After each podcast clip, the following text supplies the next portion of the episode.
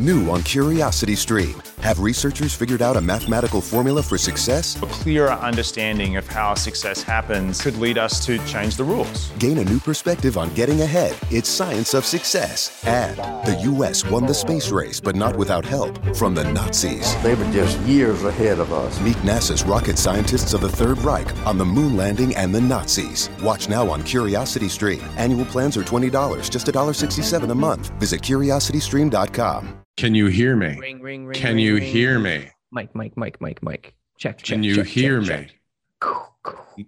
Number nine. Number nine. Am I too young? Am I too stupid? Which one is it? Well, I don't think it's too stupid. You are pretty legendary. I am. It's true. Good afternoon, everyone, and welcome to the Toronto. Oh, look at what just happened there. Good afternoon, everyone, and welcome to the Canadian Real Estate Show. My name is Daryl, and I'm a real estate developer. My name's TK. I'm a realtor. We got another great show for you guys today. And just before we get started, you know, if you get anything from this podcast, all right, anything at all, even just, you know, a a headache, please help us by subscribing to our show. Smash that like button and ring the bell for updates. I promise when you ring that bell, you will find out more about real estate than any other bell that has ever been run. If you are listening to us on a podcast um, network, leave us a review. Check out my Instagram at Armbar Broker. And Daryl, where can they find you? You can check out my Twitter at Frankfurt Report. All right, TK.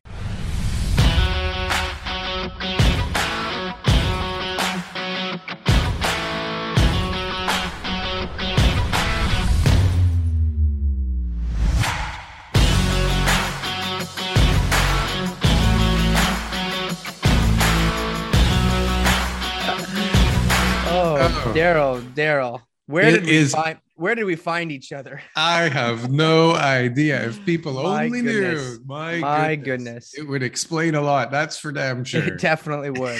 what basement did we stroll into, right? Oh my god! Well, it is It's another a Sunday. Beautiful Sunday. Yeah, Another Sunday. I my mom's birthday. A couple it. days Happy ago was my birthday, daughter's Mrs. birthday. Frankfort. Happy birthday, Yes. Ms. Frankfort.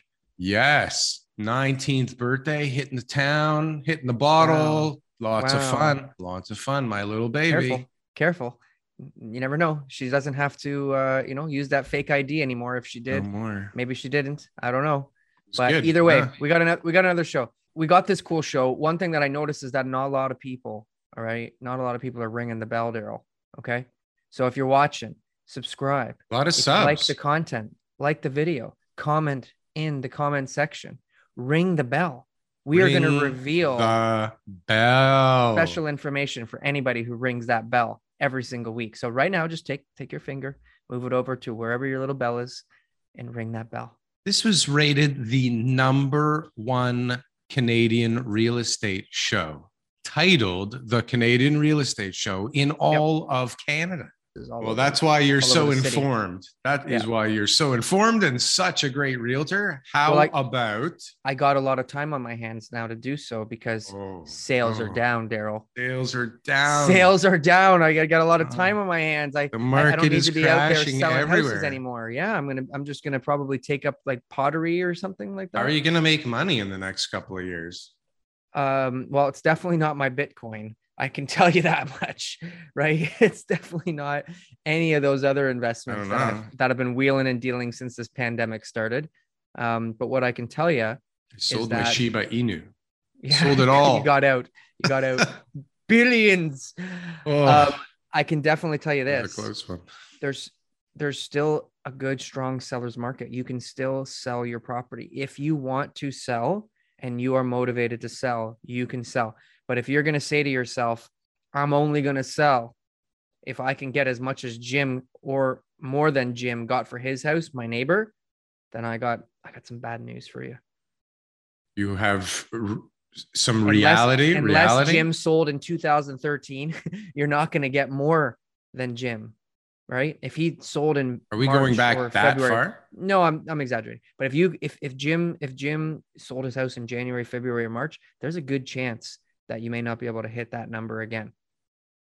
Right? Especially if Jim listed it for 699 and sold it for a million. So here's my little uh, anecdotal evidence this week. So uh, Courtice, it was a townhouse guy called me up. I had to go see him yesterday.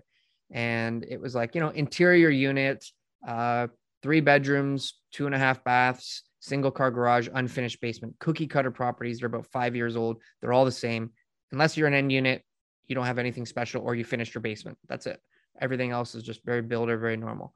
So one guy listed for 699 January 31st, sold for drum roll, Daryl Courtice Townhouse, $1 million. Where the fuck is Courtice again? Yeah, it's far. It's past Oshawa, the next municipality. It's part of Clarington. It's east, East of of Oshawa. Oshawa? yes, Is that Okay. still Canada? it's part of Canada. All right. They may speak French out there, but either way, it's Canadian.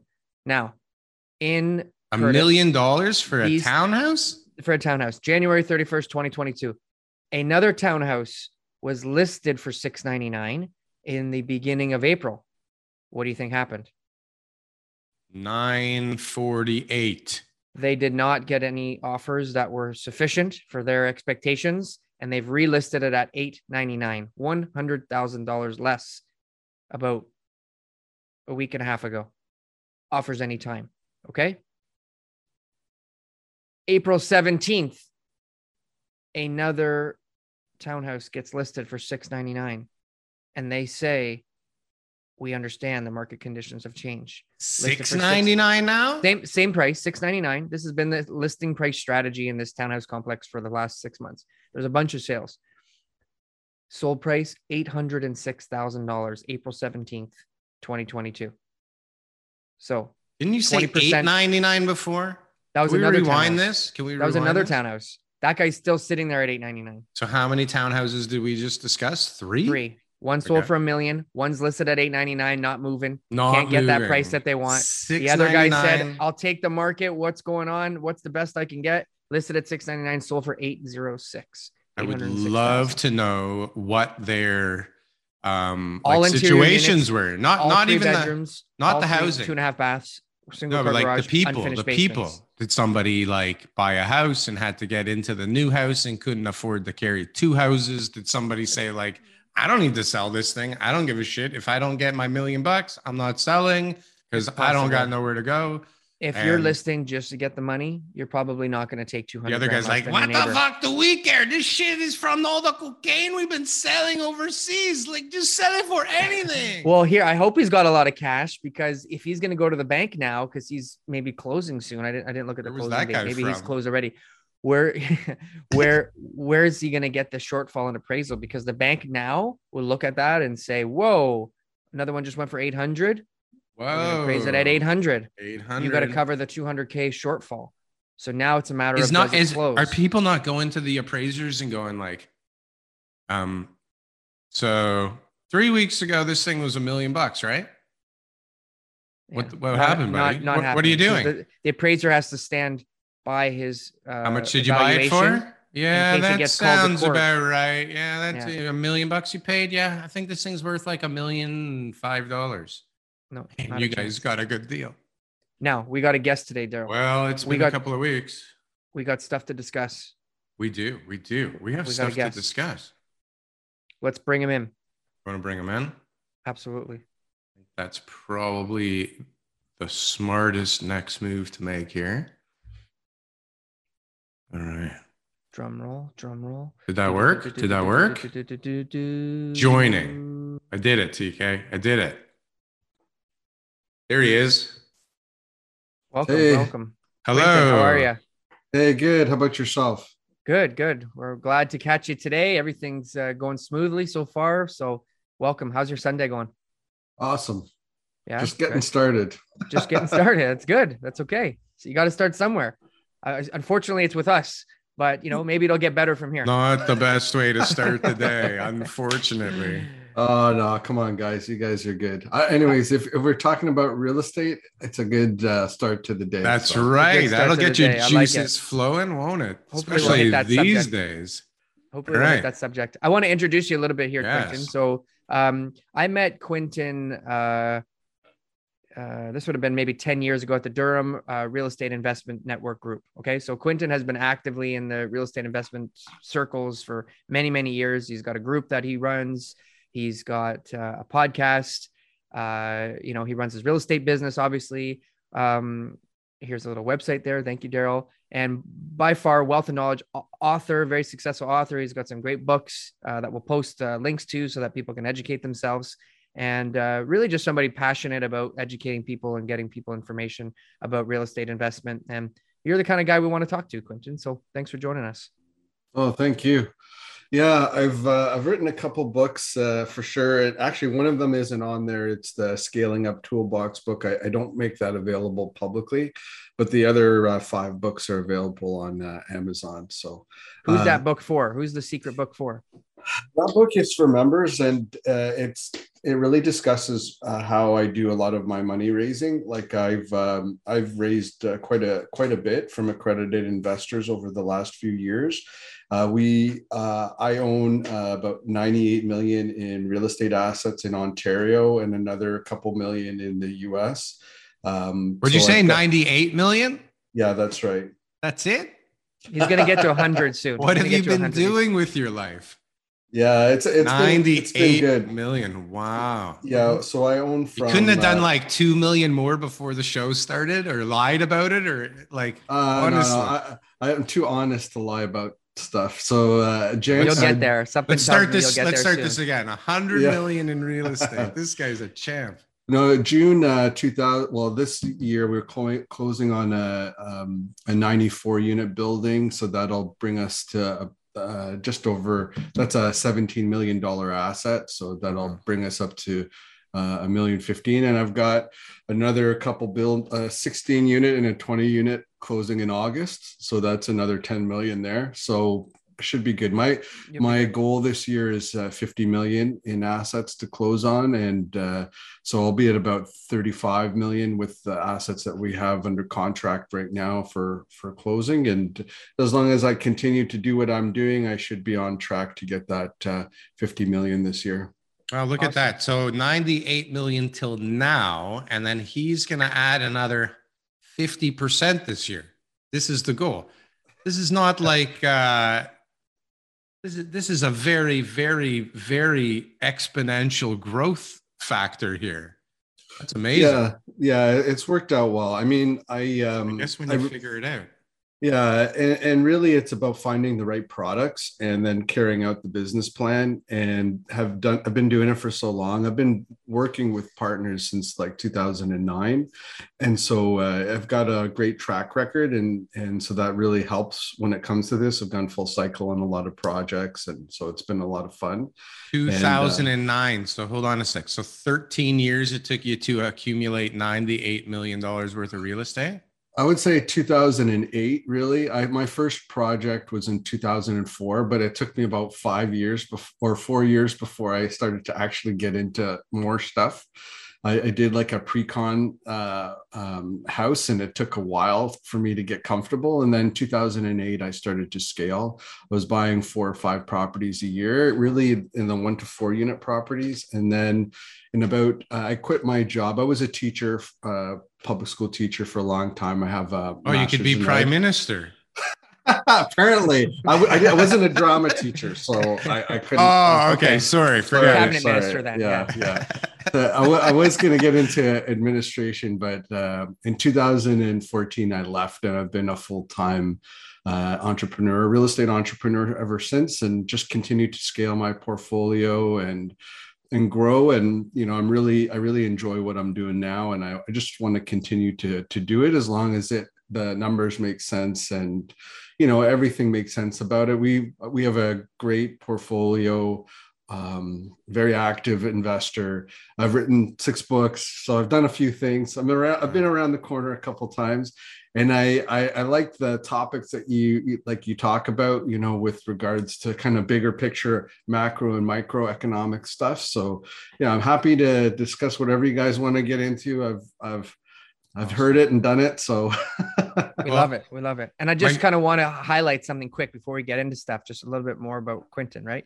Is everybody's got this picture in their head, this sort of limiting factor. Like, in order for me to take on these big assets, these large portfolios, these, you know, 94 unit build, whatever it is, they think, oh, I got to be, you know, institutional investor. I got to have, you know, some sort of, you know, eh, eh, you know, connection or, or have some sort of generational wealth behind me. You started out with, like you said, under four unit residential properties, buying them up, duplexes, triplexes, zero properties, exactly. Built it up slowly, gain the knowledge, gain the experience, built up your reputation, built up your real estate investment uh, business, gain the trust of accredited investors. And I've just watched you now scale up. Only in the last couple of years that I know about, you know, you've really just been scaling up huge. Just the the the size of these assets that you're buying now are at the at the the highest level from you know the real estate investment residential side and uh, that that's something that I think anybody who's listening right now should understand that if you're a real estate investor and this, these are your goals, one, buy some of Quentin's books to find out how he did it, but two,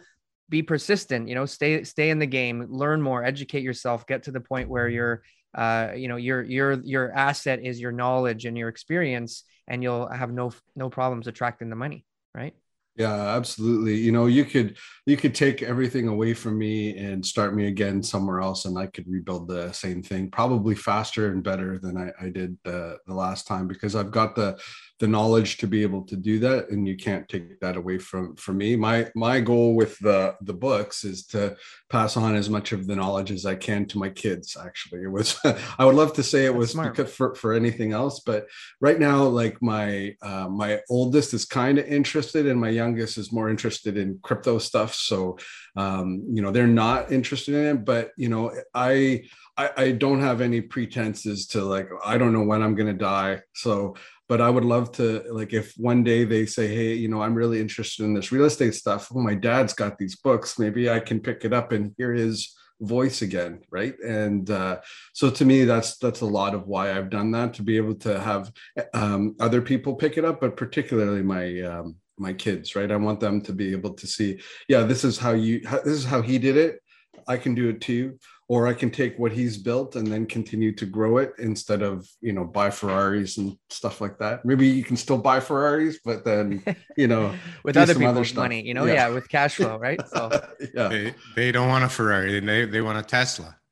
No, the, the youngest one wants a Ferrari. The oldest one, he doesn't care. He could have like a like a like a Honda Civic that like barely moves, and as long as it gets them from A to B, he'd be fine. So one one thing that I think everyone's talking about right now is interest rates. Interest yep. rates are going up. How does that affect a real estate investor? And and compare that to how that would uh, affect the end user buyer out there. Yeah, that, it's a little challenging for sure because nobody can predict. Although we would love to say that we can predict the direction of how things go, we we don't know what the future is going to hold. Um, what I often ask investors to do is stress test their portfolio, so they they can go and take a look at you know what they're buying and uh, what they already have, and look at the ten year rate and plug the 10 year rate into their calculations the 10 year um, because we in canada we have a 10 year rate. So we can look at that as a way to be able to hedge against any changes um, but be able to to figure out okay in uh, an investment scenario what would that look like? And will this property still make sense in that in that time frame um, from the residential end user perspective, it is going to be a challenge because I, I still believe that although you may have interest rates going up, there's still a lot of pressure on housing supply and demand. And I think that we are going to see a push up of prices over time. Uh, I don't think you can um, print the amount of money that we've done in the last two years and expect anything different. Um, I mean, we've taken the money supply in, in Canada, the total money supply ever existed in Canada, and increased it 40%. I don't think you can expect that's the total money supply ever created has been increased 40%. Now, you can try to destroy some of that money supply with quantitative tightening, but with the quantitative easing that we've done over the last two years, really all we're going to see is increases in um, in asset prices and i'm not just talking about and then on top of that you have supply chain issues all of this stuff. So yes you can you can uh, increase interest rates but unless you like you're kind of like attacking the symptom but not attacking the actual illness, like what the problem is, right? Mm-hmm. And those high interest rates or trying to push up the interest rate is twi- trying to quell something that's not there. So, like in in the past, when you were trying to push up interest rates, it's because GDP was out of control, right? Like you've got, we don't have that, and we also have a very high savings rate, the highest we've ever seen. I, I, can't remember, I saw a stat recently, like in 20 years. So we have this high savings rate. So that means that we can pay for higher interest rates up to a point right? And then we also have, um, you know, a GDP that isn't there. We're not seeing the same sort of growth that we've seen in the past. So what ends up happening, like, um, is that you start to push up interest rates. People stop borrowing, and the and then the economy slows down. Um, you know, we've seen in the past, I, and I don't think people understand that we've moved from like a money-based economy to a credit-based economy, right? And mm-hmm. when money based economy was like, you know, you have money in the bank, savings, and the more savings you have, then, then, you know, because of uh, you know, you put money in the bank, and because the money is now in the bank, they can lend more money. That's not how it works anymore. We don't even have fractional reserve lending anymore in the same way as that we had. Now, what we have is a lot of money that's put into the, the banks to be able to allow them to grow, right? That growth comes back into the economy with the banks lending, and then the and then through that lending, that's how we see, uh, especially uh, how how much of our GDP now comes from the real estate industry as opposed to manufacturing. I think I think what we're going to see is a slowdown in the economy. We're going to see a recession come on, and when you see a recession come on, that's when we'll see what the actual government does because as soon as we start to hear those you know like two two um two quarters of uh of negative uh growth contracting and, growth right yeah. And then all of a sudden now we, we we're going to be in a decision well maybe we we went too hard in one direction and, and, and what and what do they again. do when the economy slows down with interest rates? Bring them right? down again right? Yeah. So, so yeah i think that's the the real challenge that we have here. We've got so much growth of credit in the system and it has to go somewhere. And unfortunately incomes do not keep up with that growth unless incomes doubled in that same two two year period which they haven't we're going to see more disparity between the income uh, of different people and those who are asset owners versus non-asset owners. So uh, and it it's a scary thing because when you start to see that disparaging get bigger and bigger that's when you see like um, different things happen in um, like amongst peoples right? Yeah. That's things we've never we've never seen in canada before right? And i think that that's what the scary part is is everybody right now keeps playing the same song and dance. They said with the pandemic they were like spanish flu and now with you know the way that the economy is going you know they talk about you know past you know inflationary periods or you know post-war stuff different different times where or the 1990 uh, market crash nothing is the same. We're in a whole new universe right now. There is nothing that anybody can actually pull data from history and say like this is how this is going to play out. But they keep trying to tie it back in right? They, they keep trying to say well because it happened this way before this is what's going to happen again and interest rates are going to go up like the 1980s and every, i remember when my parents no way. No. Yeah you're right. no right? it's yeah. way too fragile. Look they,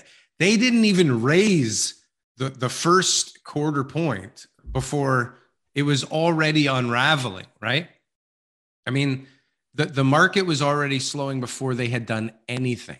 But but I think nowadays, uh, we were talking about it last week or the week before, but it, it's it's us and people like us and everybody out there, seventy thousand agents and all the investors and everybody talking about this all the time.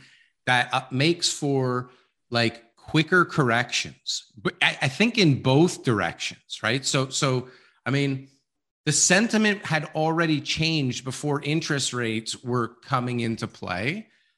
And, now they're not attacking the pricing in the real estate market. They they are maybe visually or they're putting it that way so that they can gain votes. But right now it's like you can't stop inflation with a half a point or a quarter point or a point even right now wheat prices, food prices, gas prices, prices of everything.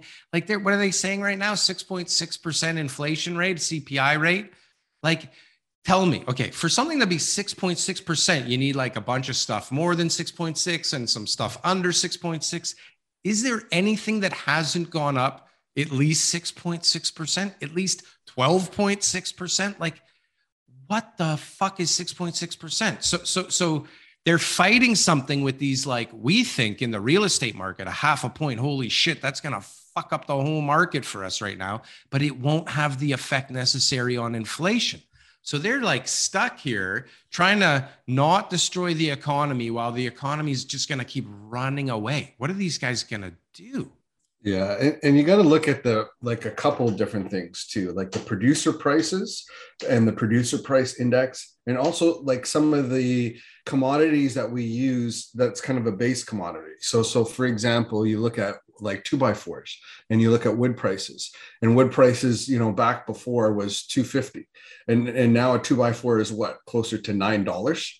Like and so it's gone it's come off 35% from yeah, the high right yeah exactly and so like that's those are the sort of things that you want to look at if you want to see where inflation is going. The other thing is is that we have we have many supply chain issues right? Not only do we have products not coming in we have really a few you know major distributors in you know china who control who like the the um, the amount of flow of containers that come in and co- come out. And and it's almost like they have a, a, little mini monopoly there of who's coming in and out. They can control that and control the cost of that shipping.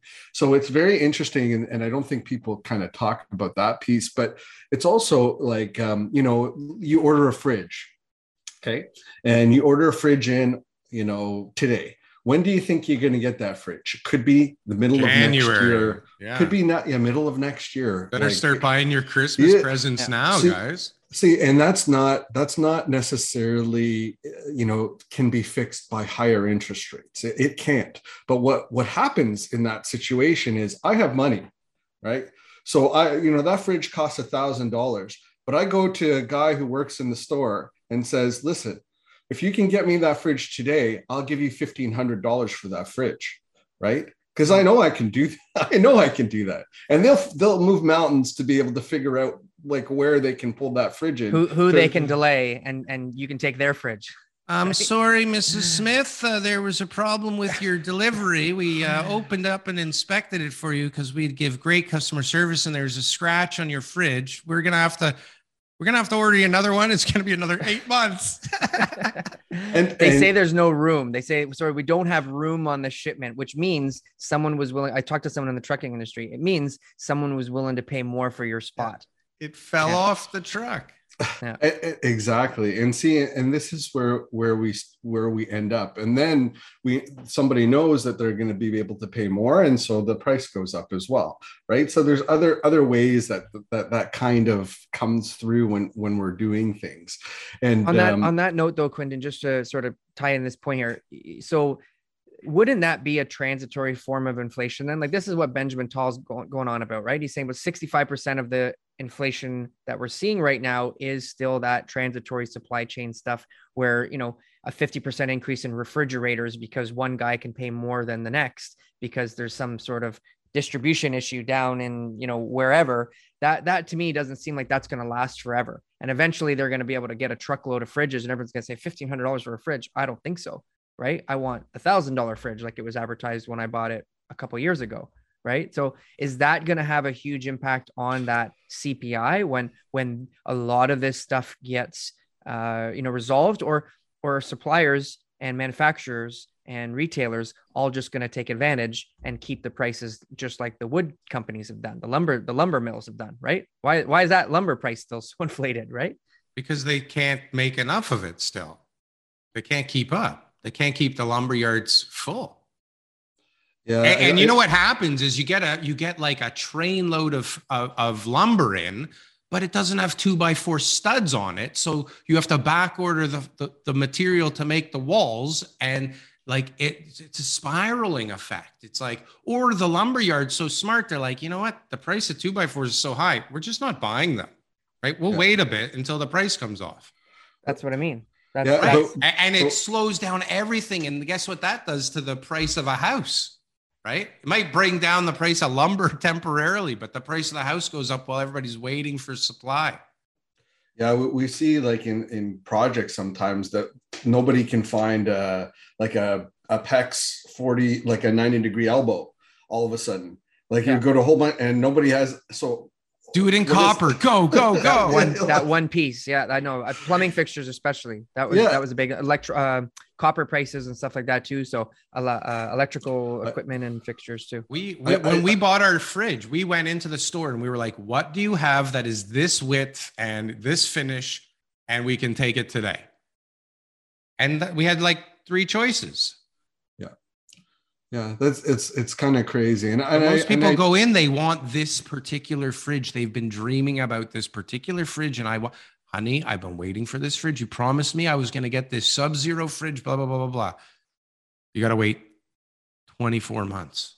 yeah, it'll it'll take a long time for sure. I, I don't think that prices are going to come down afterwards as well. I don't see that as something that that anybody would would do. Have you seen So- that current map of all the uh, boats waiting to be loaded in, in China right now? Have you seen that thing? It's like dots everywhere, like hundreds and hundreds of boats waiting to be loaded because they've shut down the entire like province, right? It's like 400 million Oh, people COVID, in China yeah, it's all because of it's all COVID locked now, like Yeah. right now. So like Yeah. we we it technically is a transitory inflation, but it's like today it's not a transitory thing. Like they, the the the chains are too fucked up and too fragile. So are they gonna like start making everything locally again? Or we are we gonna wait like two more years for this to clean itself up? Imagine what prices are if if it takes another two years to clean up the supply chain. Like my, I have a buddy, I and I talk to him. He, he's a partner of mine, and I and I call him all, every week, and I'm like, "Well, how's your supply chain?" He goes, "I have a year's worth of inventory here. I need another warehouse." He goes, "We're bursting at the seams because I brought in everything I could from China. Now, because I don't think I'm going to be able to get it again, and I don't want to deal with this again." That's happened? warehousing prices warehousing prices are are through the roof because Well, I think everybody did that. Right. So what happens when everybody's like overstocked all of a sudden and they need to get this shit out of the warehouse? Uh, maybe that'll maybe that'll affect prices. I don't know. I, I I just don't think that we have enough of the. We, we have those three fridges, but I don't think we have enough of all the other fridges. So the choice number, the amount of choice that people will have, is going to be going down, right? And a lot of North Americans have a lot more choice than most people around the world. I don't think people understand that or realize it but you know usually if you like if you go to a store in another country you don't often see you know 20 different types of chips, right? You may see like two or three, right? Yeah. Mhm. So I think perhaps one of the things that may may go to the to the sidelines is the the number of choices that we have on the different products that are available. like And, like Frito uh, Frito Lay's at uh, Loblaws, right? yeah. right? There's Yeah. What do you mean I little- can't get Lay's chips? What is going on? These these are all the things. So I, I want to talk. I want to hear about all the stuff that Quentin's up to right now. So we had a, a good new construction uh, real estate broker uh, last week. So he was just talking about pre-construction prices and the cost of construction and land and all that kind of stuff. So when you're looking at multifamily buildings, I mean, one, there's only so many that exist. Yeah. Two, the ones that would be constructed today are going to be 2022 construction prices. Yeah. right? How does that factor into your guys decisions when you look at you know the uh, you know the upside in you know commercial multifamily buildings I'm I'm always purchasing below construction cost when it comes to any of the assets that I'm I'm purchasing right now, and it's something that people don't talk about. But it's not the number one reason for me to be able to purchase something. I, am really looking at the asset, the cap rate, and my interest rate, and I want to see a spread between the interest rate that I'm purchasing at, at the cap rate that uh, I'm able to get on a particular asset. So that makes um, uh, a big difference into what I purchase and, and when I purchase it. Um, the challenge, of course, is being able to find that. Particularly, like I've I've never bought an apartment building on off of the MLS, so it's all been through relationships and and you know different ways that I've gone about purchasing buildings. Sometimes referrals from different people, um, just uh, broker relationships, things like that and uh, that's how I've purchased all the buildings that we've been able to purchase. So um, I don't often get into a bidding match when it comes to different sorts of assets. Sometimes, but not often. And, um, and it makes a difference for us when we're, we're moving forward uh, to ensure that the numbers make sense on the building. So I'm looking for um, an asset that makes sense from purchase and that we can carry out the business plan on. So is, is know, Toronto ever going to have? Is Toronto ever going to have a no, building? I don't. I haven't bought anything. No, I don't. I haven't right? bought a building in Toronto, and I have no plans on doing it. Now, it's not to say that. On, uh... What are their strategies? What are these guys' strategies? Like, what is you know the big players there who will remain nameless? What are they doing in Toronto? What what is their exit they're strategy? They're probably betting on appreciation, looking at cap rate compression as a component of that. I don't know how you can get a sub two cap rate up to or lower than sub two, but uh, you know that's th- this is what they're looking at. They're putting more uh, money into the project or looking to do some sort of value add creation, like a, a build component to it, higher density land assembly, and then uh, uh, creation of something that's different. That makes more sense in Toronto. Uh, but you also have to have the patience and, and time to be able to do it because working through the Toronto uh, red tape could take you take you years. I've had uh, friends who have uh, like a, a, townhouse complex with land on the side. They were they were working to um, to build a, a, large rental unit building on the land at the side. They spent uh, five hundred thousand dollars in three years going through the process, and they just threw their hands up and said, "I'm not doing this anymore," because the Toronto process was so cumbersome uh, and they wanted so many changes that it made no more sense to do that building anymore. So if you're going to be in that space, you really need to understand the um, the dynamics of how to work with the city to make it happen and ha- have very big pockets to do it. That's why you often see bigger developers right in in that space. But if you're taking doing land and then taking it and making it much higher uh, higher density then something like that makes sense in toronto but buying an existing building at a two cap is where you where you put money to keep it safe so i would say you're probably looking at overseas money that want to keep their their dollars safe in, in a country they expect lower safe. returns yeah right? well what do you, let me ask you how much do you get in the bank less than what those guys Minus. are getting from investing with uh, these multifamilies in Toronto. Yeah. There you go. See, yeah. Yeah. so that that and that's the difference, right? So if you if you're looking at safety versus uh, uh, growth, then that's a, a, different way of looking at it. There's growth there, but it's and it's growth more than a bank account, uh, but it's also you know something different. So you, every like everything that you do in real estate, you do it for whatever end goals you have. My goals in my in my asset class, where I'm doing repositioning of existing buildings, is to take the the building value from where it is now to a higher building value, so that I can refinance the asset and then pay back my investors their initial investment, but then continue to own the asset and then refinance it again sometime in the future. And I've been able to do that successfully on buildings since 2015. So I've got the track record to be able to do that. What, what's that partnership? What's that partnership agreement? Just sort of high level, the partnership agreement that you would have with investors or, or other, other partners. Yeah, so there's a couple of different structures that you would use. I typically will just have a separate corporation that that owns the asset. And then we would have a shareholders agreement or a joint venture agreement that that sits behind the corporate agreement or sorry the corporation. And that they would own the asset directly with shares into the into the building. You could also do an lpgp kind of structure where you would have the um, the shares of the the building are owned by the lps who bring the the funds to the project and the gp controls the um, the business plan to ensure that it's carried forward. So it just depends on on what you're doing and the the structures that you that you um, that makes the most sense for the asset. If you if you have a small building, you're probably going to want to do like a corporate structure rather than an LPGP. Um, but if you're dealing with like a high net worth individual outside of an accredited investor, you may have a high net worth individual that's that wants an LPGP versus a you know that corporate structure then you would do something differently. But it really depends on the the um, the asset class right?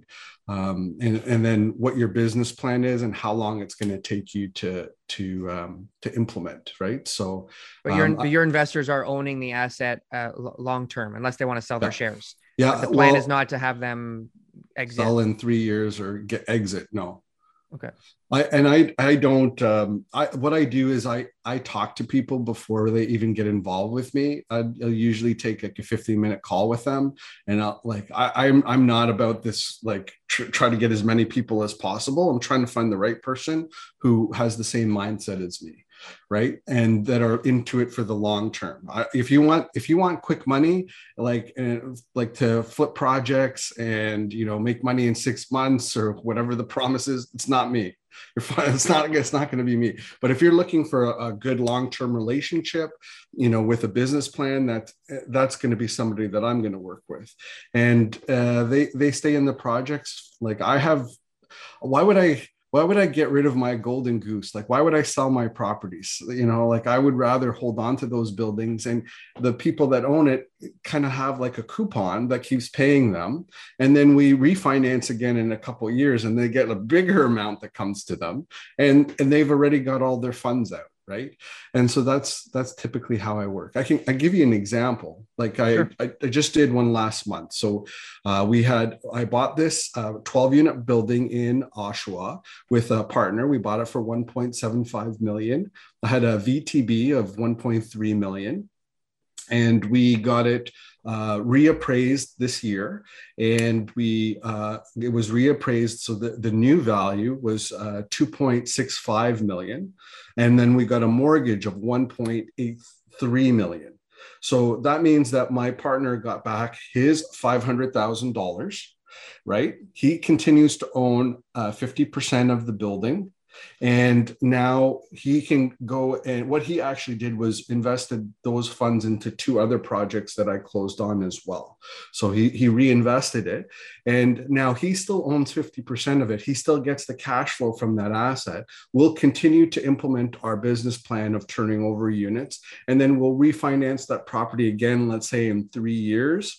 Um, at let's say 4 million so then, you know, four million will bring our our, our mortgage up to let's say like uh, um, let's say three million, and then we will split the the one point three million or one point whatever the the the spread is there 50 50 right? So hold it, on what's the what's the cash flow on on that thing so a cash, see, I think that you have to be careful when you're looking at apartment buildings. I think people look at them wrong. So th- they look at it like the cash flow is something that you're going to be able to spend in a month. I'll, you know, I maybe make like, let's say a thousand bucks a month off of that type of a building from a cash flow perspective, but that's right. not why I'm buying it. I'm buying it because in year three, I'm going to refinance it and pull out so what are you doing? Dollars. What are you doing between closing and year three that forces all that appreciation? Is yeah, it- so we're, we're turning over units. So we'll take uh, like uh, some of the units, and this is this is a problem that's been created by um, rent control, right? So rent control has caused this problem, but it, it, it's the solution that I'm providing is that when we're turning over units or paying out units to turn over, we're able to raise the rent from let's say a thousand dollars a month to uh, a thousand say seven hundred dollars a month.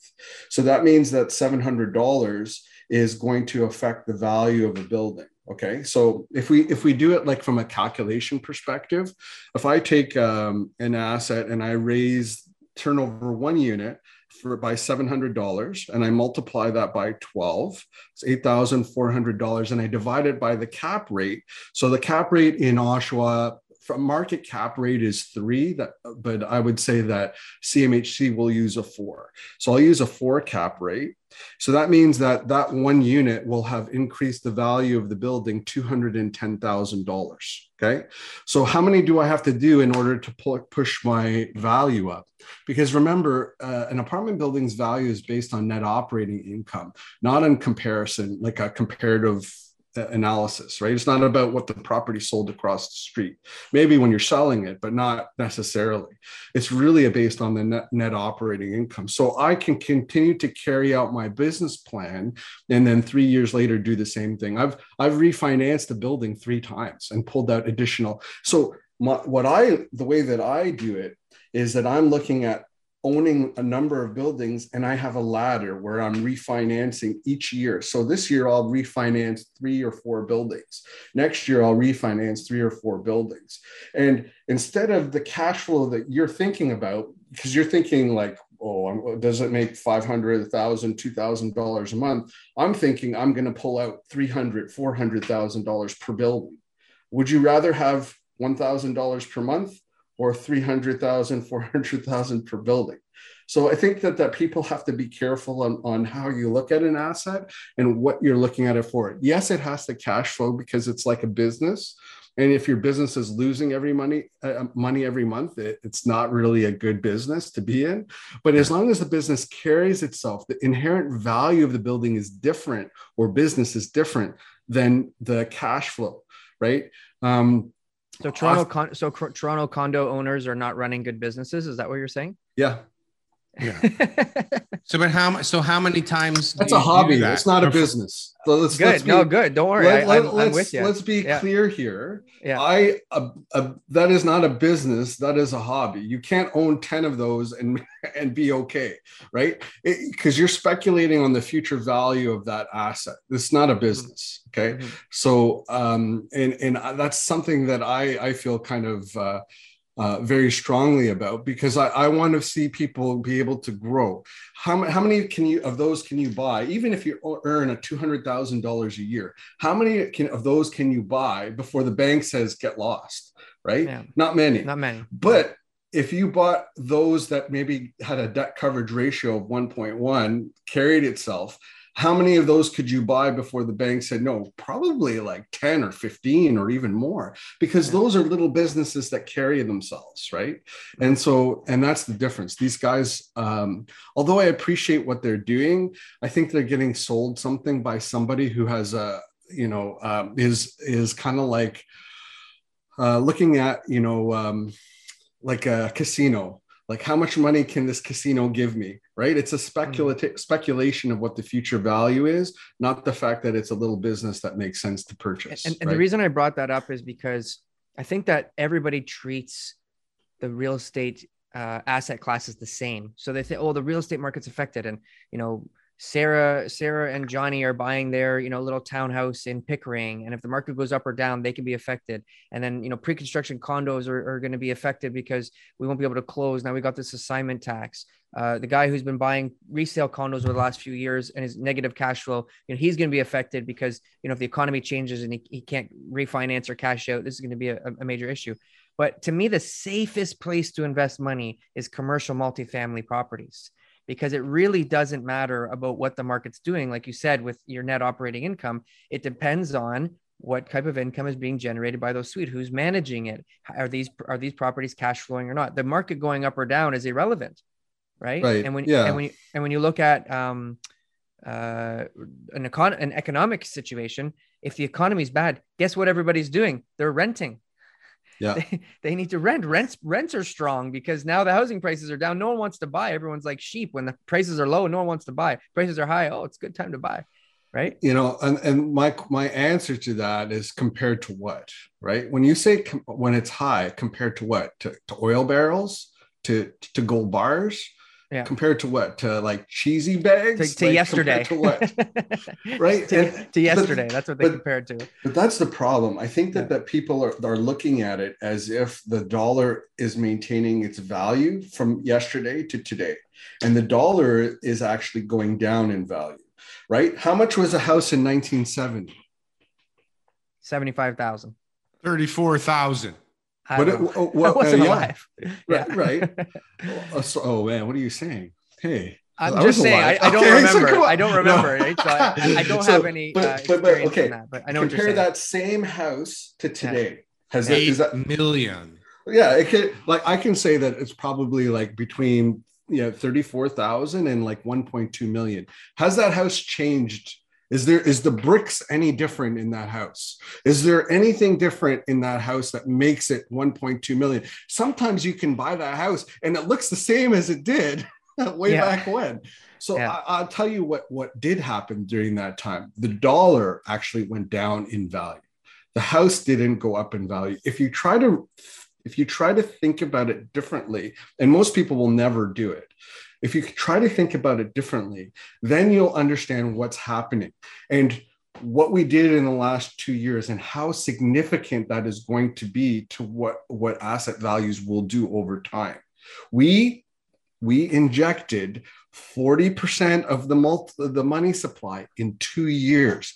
There is no way you can tell me that the value of that property is going to be the same like from even from 19 you've got to remember we've created more money supply than from 1970 to today in two years. Mhm. that asset price from 1970 to, to- you already told me or i told you it went from 35000 to 1.2 million. You tell me how that's going to stay the same I, I i can't do it. If you look at it from the value of the money that we have. So i think that we have some real systemic challenges that people aren't addressing. And i think that we are you know we've kind of pushed it to the side because we needed to because of of covid. And now we're dealing with the repercussions which will be being dealt with for a long time. And it's not just canada that did this. This is what is different many countries did the same thing. Many countries did the same thing. So it's in so in unison we're moving in the same direction. So i i, I can't see anything but the the direction going that way. Now you can do whatever you want with interest rates and i see like you could keep raising interest rates and it will not make what you'll see is less and less people just like during covid less and less people putting their their their property up for sale. Like that's that's what you will see.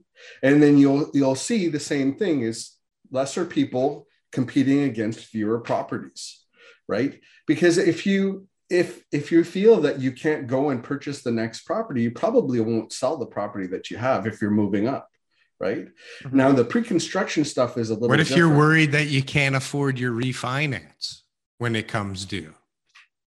There's Yeah, going to be a mess of those, no? i would think so in the Like in the near three years or two years, four years. Okay, so then what I would suggest to you is go back and look at interest rates for the last 50 years and you tell me what direction they're going in. Well, So what- like go back and look at historical. It is a huge, it's a wedge. Okay. And the wedge goes down this way, right? It's a downward sloping wedge. And, that is for the like last this 50 years. bit. So, so even if we go up, along what happens bottom. if there's a recession? Do you think they're going to bo- boost interest rates again? Because remember, yeah, we're, we're we're a credit-based economy, and when credit starts to slow, we're going to see a recession happen. We've already seen the yield curve invert slightly in March, right? And and when we see that inversion, that's usually a precursor to a recession. Now, do I know when the recession is going to happen? Could be in 2023. Could be in. Two, I, I don't predict the future. I'm just. I look at what I think is is going to happen. And could that mean that interest rates go up? Yes.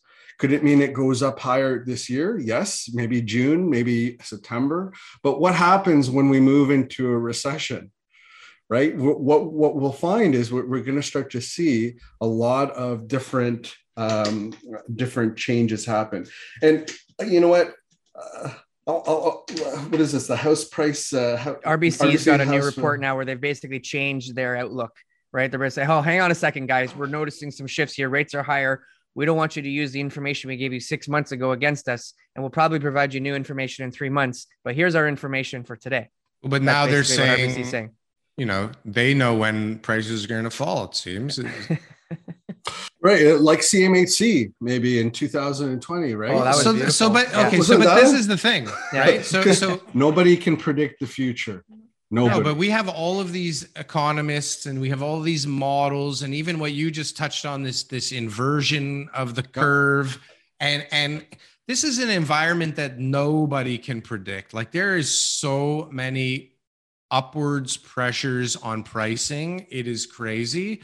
And, and like n- n- like you said, 40% of the money supply in 2 years. Like this is unheard of territory here while we have a world war and a pandemic still raging through, while we have the the the uh, you know the reserve currency being challenged by other countries at the moment, like there's a lot of major shit going on right now. That like any first of all, most economists that make predictions are wrong at least 50% of the time. And now they have all this in the mix that nobody has a clue. Plus, on top of all that, all these technologies converging and all these new kind of concepts and construction ideas. Like the world's going to be a very different place in three, four, five years. And people are making predictions based on like archaic models and archaic systems. Like, Yeah. like you're saying, money is not the same as it was in the 70s. It was for sure. It isn't even the same as it was in early 2000s. Yeah, you know what? I'll give you a quick joke here. So, an economist says, um, you know, standing at the side of a, a lake and says, "Okay, yeah, you can you can go out and, and walk across the lake, and, and you're gonna you're gonna drown." Or you're not going to drown. You'll be fine. You can walk out. You know the the the, the lake. The average depth is two feet. So the so the guy walks out, Average. drowns. You walked in the wrong spot, because dummy. the- but the but the economist says the average depth Average. is two feet. So Yeah. right, There's So- there's lie there's lies there's damn lies and then there's statistics. yeah. Right? So yeah, and, and, and I'm, I, I don't I don't mean that to insult uh, econom, uh, economists out there. I just think that it's important to understand, and I look at all the different signs, but I prepare for both sides, right? And if I'm a if you're a deflationist, then hold on to your cash. Okay. If you feel that there's going to be deflation, then you should put as much money as you can in the bank because that that, that money is going to be worth more. Okay. That's that's what that's what that's what a deflationist believes. Yep. If you believe in inflation, you need to invest those dollars into assets. I don't care what they are. Go buy silver bars. Go buy like uh, watches. Go buy you know uh, fancy cars. Go go buy real estate. What about buy some sort of assets. stagflation? What do you do in a stagflationary environment? Stagflation still means that we're we're going to have inflation, but no Of GDP growth. growth. Right. Exactly. Yeah. And so that means that those assets are still going up. So that means that you would still want to buy assets. What you don't, where you don't want to have assets is in a deflationary environment. So decide do you believe in deflation or do you be, I believe in inflation. I believe that the value of the dollar is going to continue to go down. They're going to do what they've done for the last umpteen uh, decades and um, and in order for me to benefit that i want to own hard assets and i own another thing that i want to own is debt because the value of my debt is going down and i have a lot of debt right and so that and you don't lose you don't are- lose sleep over it. not at all not at Yeah. all because i Because I, it pays I for believe itself. yeah Yeah, Yeah. you stress test it. You've you've put uh, you know put everything into a spreadsheet to look at where you're at, and uh, that's come over time too. I'm sure your mindset's changed over the last few years. We're, we're coming to the end of the show, but I want to kind of give everybody a Ah. little bit more. I can't uh, believe it. This is the first time in a long time, A, that I've been relatively quiet, and B, that I looked down and said, Holy shit, we don't still have a lot of show to, to we can to get we can get Quentin We're back in, in the future. That's okay. What a great Um, so- discussion. Thank you. So pe- people who want to find you, so you've had you've had you've had a great success in uh, your real estate investment career. It's still going. You're still growing. You're still you're still finding some great deals in a in a market where many people say that can't be done. Uh, where do people find you, Quentin? I mean, you can you can find me on the Instagram. That's true, QMan REI. Uh, my link tree is up there. Uh, if you go to QMan REI on uh, uh, link uh, tr.ee slash qmanrei and uh, you can connect with me there that's probably the best way to to find me or if you're interested in uh, oh the, The um, podcast. the Give podcast podcast, a shout out. We got lots of podcast listeners. Yeah. Get real wealthy. all right I tried Yeah. to press that. Oh, and don't Yeah. forget the books. The books. yeah got lots of books available on amazon if you want to you, if you're, you're looking you need a uh, book. if you're looking for the uh, the the direction that I've taken, you can instead of paying me hundreds of dollars, you could just read a book for thirty bucks, and you can you can uh, get my mindset that's already there. Beautiful. Beautiful. Beautiful. Thank you so much. We we had a great time talking to you. I hope Quentin we Great can get you back on the show in the future. Uh, get a market update, get uh, update on your progress and all that kind of stuff. And uh, Last really question appreciate though. What will the Bank of Canada raise rates to in June? I think that if we have a, a, a like a stagflationary kind of position, that they will be forced to not raise rates. Not raise rates. I took that stance last controversial. time and I got punched in the schnutz. There you go. You, I, I like it. All right, I it. like it. You take So- a position and you run with it. I Beautiful. like it. I like it. brave, very brave. That's okay. I, I- See how I it can't do what I do. People are can't do predicting do. a people are predicting a nerves of point. Some of these crazy people out there, a point. Yeah, and they also don't invest in real estate. Ninety-seven percent of the population doesn't, so I don't listen to them. These are these are people that are renting basement apartments that And are writing hoping articles. and praying and writing articles because they know the real estate market. And on that note, everybody have a wonderful week.